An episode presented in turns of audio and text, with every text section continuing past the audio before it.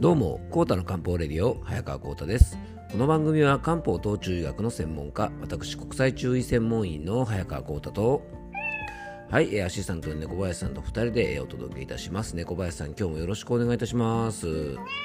はい、よろしくお願いいたします。えー、今回は体を守る防波堤、感染症などから体を守る漢方的食用場の今日はですね、前編を、えー、お届けしていきたいなと思います。えーとですねまあ、いよいよねあのコロナウイルスの方も第6波というんですかねあのオミクロン株なんかの、ね、感染がかなり広がってきましてまたあの皆さんねやっぱりその感染症対策ってことにね結構意識が向いているんじゃないかなと思います、まあ、あの油断大敵というやつなんでねちょっと今日はねそんなテーマでお話ししていきたいなと思うんですが小林さんね全然関係ない話してもいいですかね？うん、まあいつも関係ない話ばっかしとるやないかっていうね言い方をしてますが、まあ、そんなことないですよ結構大事な話もしてるんでね聞いていただきたいんですがあのいよいよですねあの猫林さんあれですね「進撃の巨人」がですねファイナルシーズンのね配信がスタートしましたよね。まあ、猫林さんもね、進撃の巨人はかなり好きなんでね、毎回見てると思うんですが、あの、進撃の巨人ね、結構あの、前回の配信からちょっと間が空いたんでね、結構前のストーリーとか忘れてませんかね？でね、やっぱ「進撃の巨人」もですね一から復習するにはねちょっと長すぎますよね。でね結構あのそういう漫画とかが結構多くてですね、まあ、キングダムとかもですね最新刊が出るたんびにですねその前の巻を2巻ぐらいちょっと復習しないとですねどんな話だったっけなって結構忘れちゃったりとかですねもうワンピースとかに至ってはですね、まあ、復習する気も起きないぐらい長く続いてますよね。うん、ということでね、まあ、長編漫画っていうのはですね、まあ、新しいのが出ると嬉しいんですけどもね、なかなかですね、ちょっとストーリーがね、頭の中で回復するまでに時間がかかるんでね、あのー、まあね、進撃の巨人楽しみではあるんで、まあ、もうちょっとですね、配信が溜まってからまとめてみようかなと思ってますんでね、あの、皆さんも進撃巨人ファンの皆さんは、まあ、待望だと思いますんでね、えー、ぜひ一緒に楽しんでいただけたらなと思います。はい、えー、というわけでね、コータの漢方レディオ、今日もよろしくお願いいたします。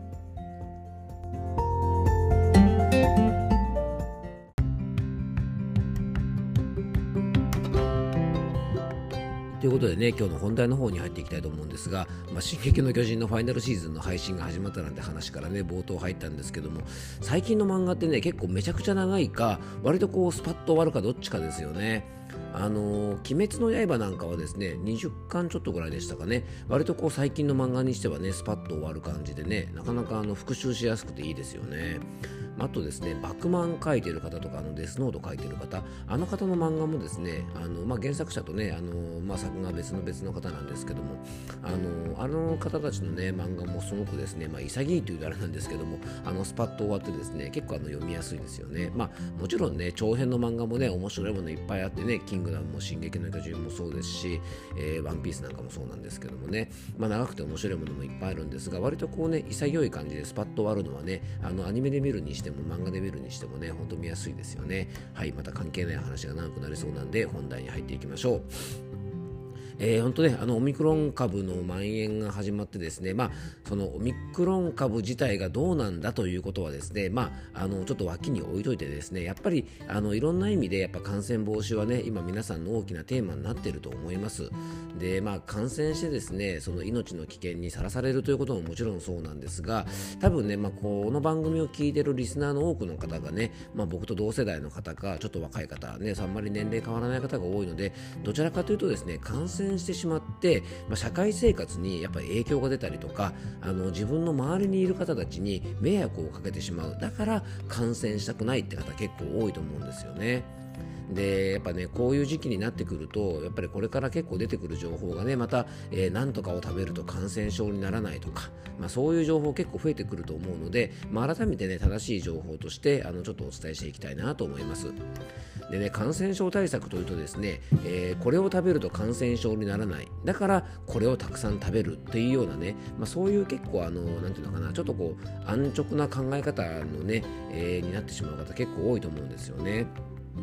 で漢方的な食用場っていうのはね、まあ、そんな、まあ、こうなんとかな安っぽい健康食品の宣伝のようなものでは決してないんですね。で世の中の食品には何かしらの役割が必ずあるんですよね。でどんな食品にもいい点もあれば取りすぎると体の毒になる部分もあります。なのでねもう結論から言うと大事なのがやっぱりバランスなんですよね。で偏らない食生活を心がけながら、まあ、今回ねご紹介するような、えー、食品がですねちょっと少なめだったらねあの適度に日頃の食事に取り入れて体のバランスを整えていただきたいなと思います。で自分でできるね新型コロナウイルス予防なんてねあのお話をですねたびたびしてますがあの今回はですねやっぱりあの僕らの身近なねあの食品の中からウイルスの感染防止につながるようなことをお話ししていきたいと思います。でちょうどねこういう感染症とか花粉症とかですね免疫と関係のある病気が流行る時期になると結構テレビとかで必ず取り上げられる食品がやっぱり皆さんねヨーグルトだと思うんですね。で各メーカーさんのですねあのメーカーさんのまあ宣伝戦略もですね、まあ、非常にあのお上手でですねいつの間にかヨーグルトイコール健康食っていうようなイメージがかなり強くなってねあのスーパーとか行くとですね、まあ、他の嗜好品に比べるとヨーグルトの棚の占有率ってすごいですよね。あの冷蔵庫1本ぐらいみんなねヨーグルトなんていうスーパーもあるぐらいですね、まあ、非常にヨーグルト皆さんお好きですよね。で確かにですね、まあ、メーカーさんの宣伝が上手なだけでなくて確かにデータ的にもですねヨーグルトなんかを食べてると、まあ、インフルエンザになりにくいとか花粉症が楽になるとか、まあ、そういったデータがあるのも事実です。じゃあなんでねヨーグルトを食べると免疫関連の疾患になりにくいっていうデータが出るのか、まあ、その理由はね皆さんもある程度ご存知だと思います。決してねヨーグルトを食べたからといってヨーグルトだけにそういう働きがあるわけではないんですね。でヨーグルトに含まれる善玉菌がですね腸内環境を整えてくれますので腸管免疫と言われるですね免疫機能のサポートになるからだというふうに言われています。で腸というとですね皆さんねお通じを出す場所、まあ、体のゴミを出すところというイメージが強いと思いますが実はね腸はゴミを出すだけの場所ではなくて体の外から中に物が入る場所でもあるんです。で胃で消化されたものが小腸で吸収されて、えー、大腸で水分が吸収されます。でその残りが大便としてですねあのお通じとして排泄されますのである意味ですね腸というのは体の外と中をつなぐ入り口のような場所の機能を持っています。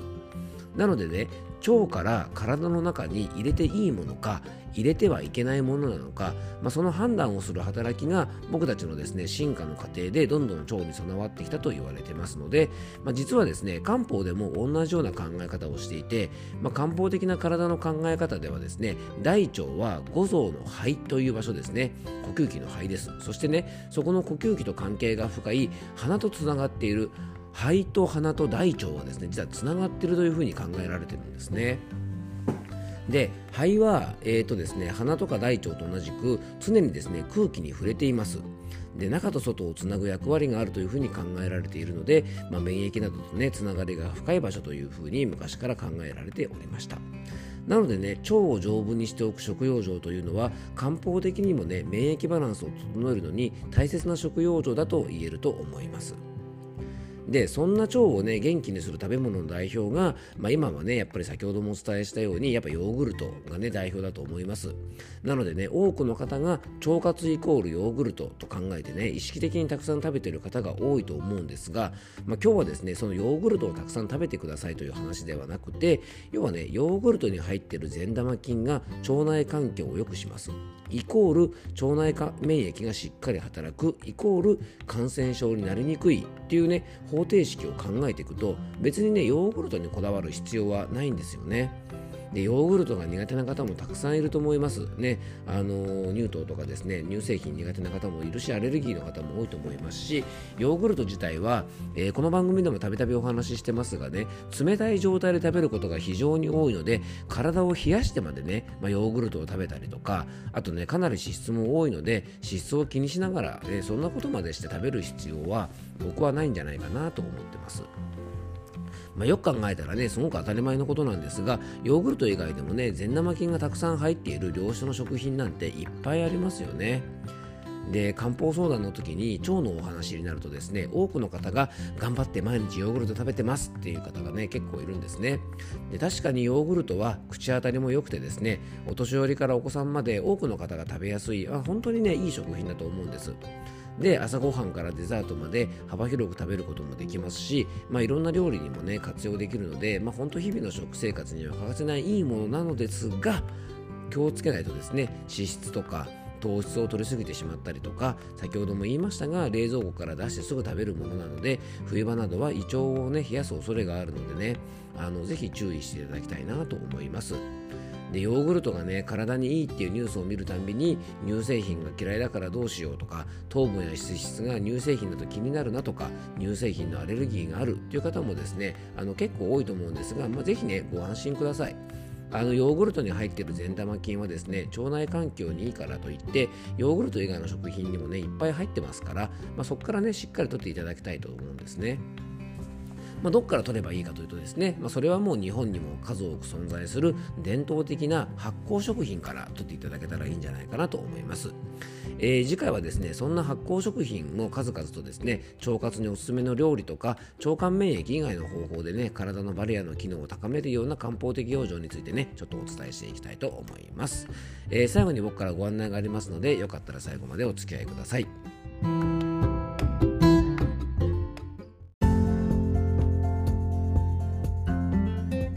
ことでね。今日は体を守る防波堤感染症などから体を守る漢方的食用生の前編ということで、まあ、改めてですね、まあ、ちょっとヨーグルトなんかを引き合いに出しながら腸管免疫と呼ばれるねあの場所についてちょっとお話をさせてもらいました。えっと本題の方でもねお話ししましたが腸というのはね本当体の中の、えっと、悪いものを出す場所ではだけではなくてですね、えー、体の中から外に物を取り入れる場所なんで、まあ、そこの機能がしっかり働いていると、まあ、あの免疫というものもねしっかり働いてくる。腸管免疫というものが働いてくるので、まあ、そこをねしっかり良くするためには決してヨーグルトばっかじゃないよということだけをね今日はねお伝えしたいなと思いました。はい。えーとね、次回もですねこの続きのお話をしていきたいと思います、えー、最後に僕からご案内です。この番組ではあなたからのメッセージやご質問番組テーマのリクエストなどをお待ちしております。メッセージやご質問は番組詳細に専用フォームのリンクを貼り付けておきますのでそちらからよろしくお願いいたします。そしてね連日お伝えしている漢方のオンラインセミナー、えー、と1月26日の水曜日の夜8時から9時半まで